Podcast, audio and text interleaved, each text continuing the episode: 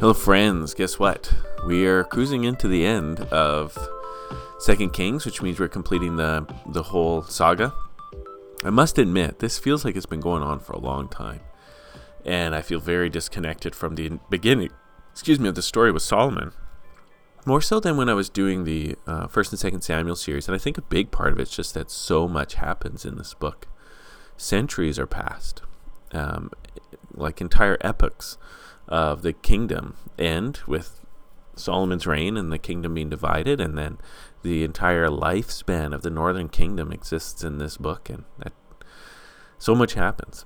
And we have the the slowing down of the story for the two power prophets, Elijah and Elisha. Uh, but there's lots of stuff that just happens, and I think that that gives a sense for me of um, the story's just drawn out and it's hard to remember the, where we started sometimes but the great overview of this is the the this book is the outworking in history of God's promise to David that one of his sons would sit on the throne of Jerusalem uh, forever and how um, it goes from the death of David as the beginning of this book um, to the high points of the reign of Solomon and other good kings such as uh, Uzziah was pretty good Hezekiah, which was really good. We're going to have one more good king with Josiah, not in this chapter, but coming up soon. But the overall trajectory to unfaithfulness and ultimately um, exile, as God is faithful to the promises in the book of Deuteronomy, where He promised that the people would be exiled if they're persistently unfaithful to God. Um, but that there, it ends with hope as one of the sons of David is shown mercy in the court of the king of uh, Babylon. So that's your trajectory. But we are going to now uh, deal with one of the worst kings in the history of Jerusalem, in the history of Judah. And his name's Manasseh, and he's the son of one of the best kings. So uh, this stock ticker on this thing goes up and down with some pretty high peaks and some pretty low valleys. But let's get to the word of God. And I'm just going to pray this time. Father God, thank you so much for your precious word, your perspective on history and a word that is eternal and always present and faithful and for your people. And I pray, Lord, as, as we look together at, at your word, you would make eternal things happen in the hearts of your people. Amen. Manasseh was 12 years old when he began to reign, and he reigned 55 years in Jerusalem. His mother's name was Hephzibah. Okay, so quite a long reign. Born during that time when Hezekiah's uh, illness um, is healed and he gets uh, an extension on his reign. And maybe you start reading this and you think, man, this is going to be good. Great king should have great son, sons, right? Well, no. Verse 2 And he did what was evil in the sight of the Lord, according to the despicable practices of the nations whom the Lord drove out before the people of Israel. For he rebuilt the high places that Hezekiah's father had destroyed he erected altars for Baal and made an Asherah, as Ahab the king of Israel had done, and worshipped all the hosts of heaven and served them. So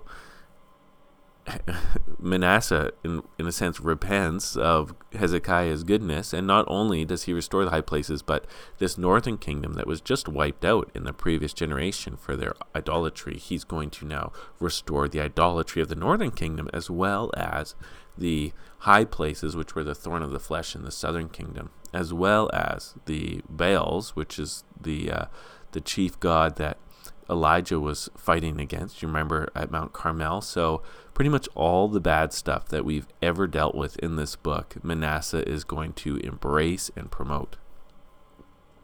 Verse 4 And he built altars in the house of the Lord, of which the Lord had said, In Jerusalem I will put my name. And he built altars for all the hosts of heaven in the two courts of the house of the Lord. And he burned his son as an offering, and used fortune telling and omens, and dealt with mediums and necromancers. He did much evil in the sight of the Lord, provoking him to anger. So essentially, everything the book of Deuteronomy says don't do, he's doing it. And the carved image of the Asherah that he had made, he set in the house of which the Lord had said to David and to Solomon his son, In this house and in Jerusalem, which I have chosen out of all the tribes of Israel, I will put my name forever. I will not cause the feet of Israel to wander any more out of the land that I gave to their fathers, if only they will be careful to do according to all that I've commanded them, and according to all the law that my servant Moses commanded them. But they did not listen, and Manasseh led them astray to do more evil than the nations had done, whom the Lord destroyed before the people of Israel. So I kind of unintentionally did this recap, which the prophet here does his own recap. I hadn't previewed this chapter, I was just kind of going and reading. And so you can see all these themes I just talked about the law of Moses, what he commanded them to do and not to do, the um, history of the nations that were driven out beforehand, and Israel's call to be a shining light and a holy nation, but they're not. He, in this reign, they're being worse than all the previous nations. The the uh, specialness, if that's a word, of Jerusalem and the temple, as well as the previous reigns of David and Solomon. All these, all this history all this potential of what Israel was meant to be, and Jerusalem was meant to be, and Judah was meant to be, um, being squandered on idolatry, sorcery, uh, demonic worship, child sacrifice, and just being worse than what Israel should be, or what Israel should have been. And um, so, so all that history is being brought together. As we're nearing the end of this story, we're getting these great reminders of the beginning of this story. Verse 10.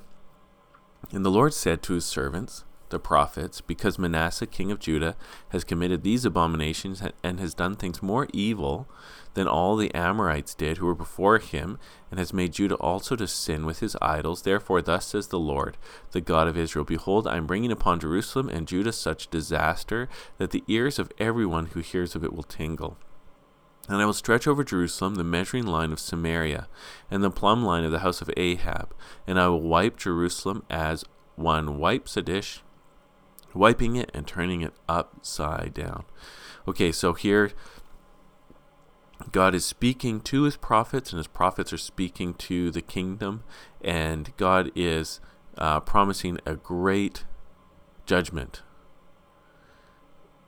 And they're going to be as completely wiped out as a clean dish, which which is a pretty powerful metaphor. Verse 14, And I will forsake the remnant of my heritage, and give them into the hand of their enemies, and they shall become a prey and a spoil to all their enemies, because they have done what is evil in my sight, and provoked me to anger since the day their fathers came out of Egypt, even to this day. Okay, so God is remembering there's been non stop trouble there's been high points. You know, Samuel was good, David was good, Solomon was good for a while. There's been good points, but the main theme has actually been unfaithfulness. And I think when he's saying, you know, that I'm going to forsake the remnant, if you think of the book of Judges, God, God would bring in oppressors, but Israel wasn't kicked out. And there was always like survivors and a remnant. And he's saying, now I'm not even planning on a remnant. And so what he's thinking is there's going to be a grand exile. Verse 16 Moreover, Manasseh shed very much innocent blood till he had filled Jerusalem from one end to another, besides the sin that he made Judah to sin, so that they did what was evil in the sight of the Lord. Now, the rest of the acts of Manasseh and all that he did, and the sin that he committed, are they not written in the book of the Chronicles of the king of Judah? And Manasseh slept with his fathers and was buried in the garden of the house, in the garden of Uzzah, and Amon his son reigned in his place. So, this is the picture we have of Manasseh, just the worst idolater of of in history, in the history of Israel and Jerusalem. Now, if you do read Chronicles, Chronicles does actually capture Manasseh having a moment of repentance. I think he's actually imprisoned, and in his imprisonment, he cries out to the Lord, and God has mercy on him for his humility. And so there is uh, a time when Manasseh does uh, humble himself before the Lord, but that's not the point that the author of this narrative wants to tell us. He wants to tell us why um, things got so bad for a while. And there's this prophetic promise now that um, Judah's going to be wiped out like a dish. It's going to be wiped out. And it's because of this generation. And this does kind of answer the question how Hezekiah could have um, Isaiah say to him, uh, you know all this stuff you showed the Babylonians, it's all going to Babylon. And you go like, how did how does this happen? And the answer is Manasseh, who probably was alive at the time that this all happened. Manasseh is going to be so brutally pagan and unbelieving and wicked and evil that God's going to exile them. All right, verse 19. Amon was 22 years old when he began to reign, and he reigned two years in Jerusalem. His mother's name was Meshullemeth, the daughter of Haruz of Jotbah. And he did what was evil in the sight of the Lord, as Manasseh his father had done. He walked in all the way in which his father walked, and served the idols that his father served, and worshipped them. He abandoned the Lord, the God of his fathers, and did not walk in the way of the Lord. And the servants of Amon conspired against him, and put him to death in his house. But the people of the land struck down all those who made who had conspired against King Amon, and the people of the land made Josiah the king the sorry, his son, king in his place. Now the rest of the acts of Amon that he did, are they not written in the book of the Chronicles of the king of Judah? And he was buried in his tomb in the garden of Uzzah, and Josiah his son reigned in his place. And that ends the chapter. And if you remember over the last number of chapters, this sense of like kings being assassinated by wicked servants, this was a theme, and it was a real sign of God's displeasure with persistent unbelief in um, the the reigns. You know, one king is bad, the next king is bad, and, and that that cycle is interrupted by assassination. So this isn't good. It's good that those guys were put to death in kind of human terms, but it's a sign that Amon was was going to be pretty bad. And then um, Josiah is put in his place, and we get one of the better kings in the life of Josiah. And so we can close this up here, but next time we're going to be looking at a good reign. I think the last good reign, I could be corrected by scripture, the last good reign before the exile. Peace.